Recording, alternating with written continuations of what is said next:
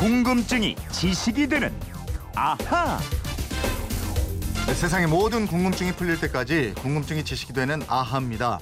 휴대폰 뒷번호 2001님이 주신 궁금증인데 예, 사업에 실패해서 신용불량자 상태입니다. 친구들이 동남아 여행을 가자고 하는데 여권이 없습니다. 신용불량자도 여권을 발급받을 수 있습니까? 하셨어요.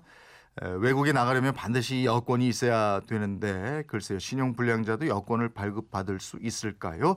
김초롱 아나운서와 함께 알아보도록 하겠습니다. 어서 오세요. 안녕하세요. 여자들은 특히 그 여권 사진 예, 이거 신경 많이 쓰죠. 엄청 많이 쓰죠. 근데 오늘 김초롱 아나운서는 자신 있게 저한테 이거 여권 사진이에요 하고 보여주셨어요.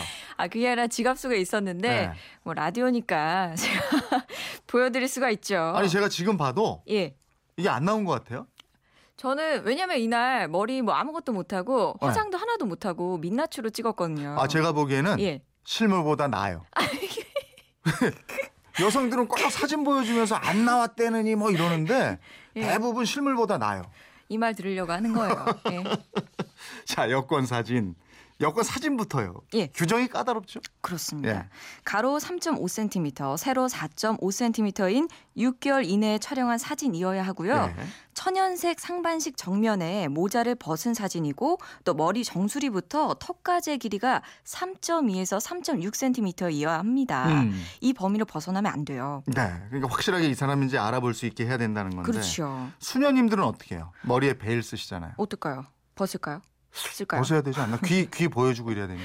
이 종교적인 의상은 일상생활을 할때 항상 착용하는 경우에 한해서 허용이 됩니다. 아, 이슬람 여성들이 착용한 히잡도 가능한데요. 얼굴 전체 이 이마부터 턱까지 꼭 노출을 해야 네, 합니다. 그렇게 돼 있군요. 여권이 없으면 외국 못 나가잖아요. 예. 여권이 뭐길래 그래요? 여권은요, 정부가 자국 국민에게 외국 여행을 허가하면서 그 여권 소지자의 신분하고 국적을 증명하고요. 외국에서 보호받을 권리, 또 모국으로 다시 돌아올 권리를 보장하는 공식 문서입니다. 어, 중요하네요. 예. 여권은 그럼 언제부터 사용하기 시작한 거예요?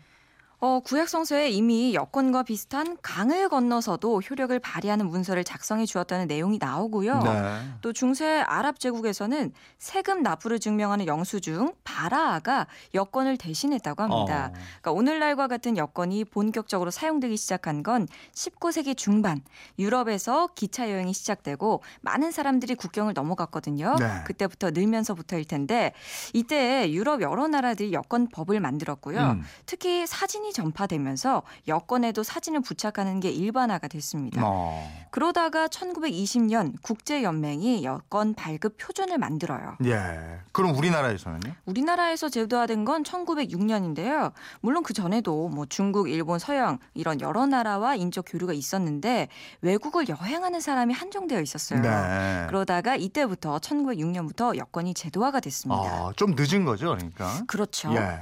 근데 지금은 우리 대한민국 여권의 위상이 아주 높고 예. 그래서 국제 범죄자들의 도난 표적이 되고 있다. 이렇게 네, 들었어요. 맞아요. 예. 그러니까 우리가 외국 공항에 내려서 입국 심사대에 서면 음. 특히 우리보다 잘 사는 나라에 입국하려면 왠지 좀 주눅이 드는 느낌이 음, 있고 음. 혹시 입국이 거부되는 거 아니야? 약간 네. 이런 마음이 살짝 들기도 해요. 근데 반대로 못 사는 나라에 갈 때는 괜히 어깨에 힘이 쫙 들어가는 것 같고 음. 이런 거 여권 파워 지수라고 하는데요. 어. 요걸 조사해 보면 우리나라가 아주 높은 거의 최상위권에 속합니다. 여권 파워 지수. 예. 어, 그러니까 이게 확실히 있는 지수인가요? 나라의 힘, 뭐 어. 국력이 강할수록 국민들의 여행이 뭐 제한받거나 금지당하는 나라 숫자가 적은 건데요. 네. 여기에 착안해서 비자 없이 무비자로 입국할 수 있는 나라, 혹은 외국에 도착하자마자 비자를 즉석에서 받을 수 있는 나라가 몇 개나 되는가 아. 이걸 조사한 겁니다. 어, 이게 재밌네요. 예. 그래서 우리나라는 그럼 이게 얼마나 되는데? 예, 설명을 드릴게요. 금융 자문 회사인 아톤 캐피털이 전 세계 199개국을 대상으로 여권 파워 지수를 조사했습니다. 네. 1위 그룹이 미국하고 영국이에요. 음. 이 두 나라의 여권 소지자가 사전에 비자를 받지 않고도 방문할 수 있는 나라가 147 개국이고요. 네. 2위에 속한 나라가 두 나라가 딱 적은데요.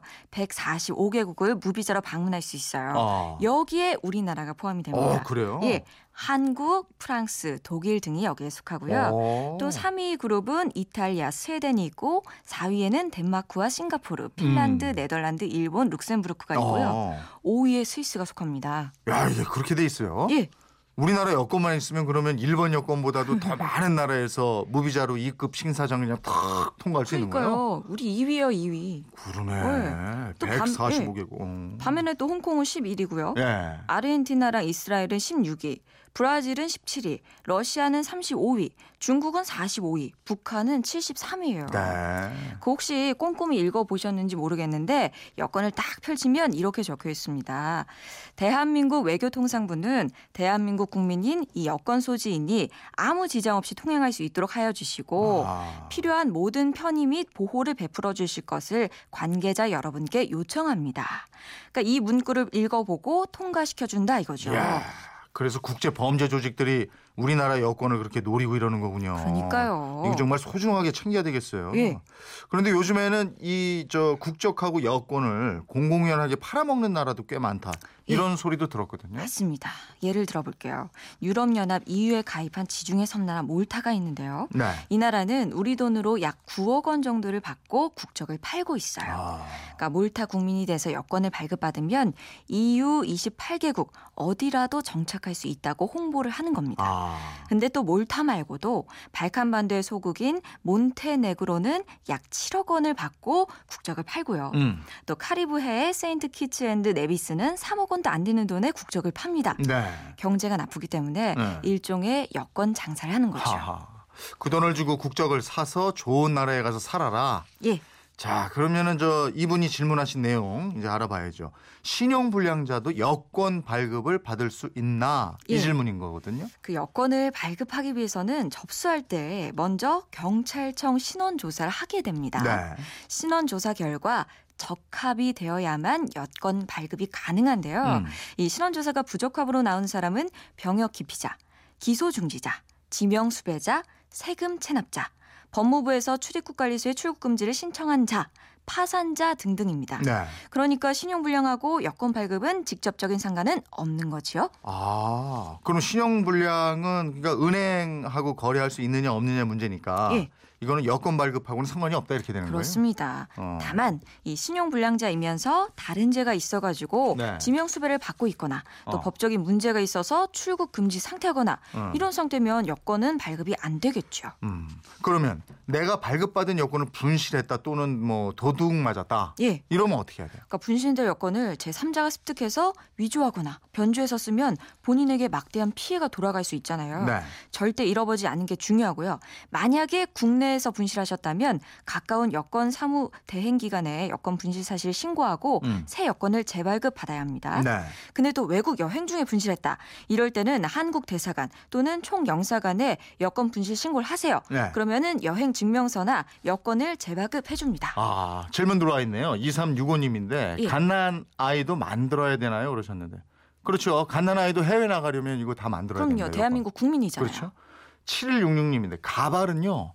항상 쓰고 다니는 가발이라면 쓰고 찍어도 된다. 이렇게 돼 있습니다. 그렇죠. 그렇죠? 항상 쓰시잖아요. 근데 가발은 예. 쓰고 찍었는데 나갈 때 이걸 벗고 나가서 이- 다른 이미지면 안 되는 거고. 벗지 않으실 것 같아요. 예. 그리고 외국에 나가야 되는데 어, 사진 찍은 이후에 성형을 완전히 해버리고 나가셔도 안 돼. 어, 그럼 몰라보잖아요. 그지 몰라보지. 네. 그렇게 되면 안 돼요. 여러 가지 상황들이 있네요. 예, 그렇죠. 예. 하여간 여권 비자에 대해서 새로운 걸 또 알게 됐고요. 예. 이번처럼 궁금증 생길 때는 어떻게 해요? 예, 그건 이렇습니다. 인터넷 게시판이나 MBC 미니 휴대폰 문자 샵 8001번으로 보내주십시오. 짧은 문자 50원, 긴 문자 100원의 이용료가 있습니다. 여러분의 생활 속 호기심 많이 보내주세요. 네. 내일은 어떤 궁금증이에요? 내일은요, 그 왜 옛날에 외식할 때 우리 경양식 가서 요거 스테이크 칼질 좀 해보자 뭐 이런 말씀들 하셨던 아, 거 예전에 기억나세요? 데이트할 때 필수 코스였어요, 이거. 그랬죠. 예. 저도 어릴 때 가서는 요거 크림 스프에 돈가스 먹고 맞아, 맞아. 이런 기억이 나는데 예. 비후가스도 있었어. 맞아 맞아. 예. 요 경양식 왜 경양식이라 했, 했을지 예. 요거 알려드리겠습니다. 아, 알겠습니다. 궁금증이 지식이 되는 아하 김초롱 아나운서였습니다. 고맙습니다. 고맙습니다.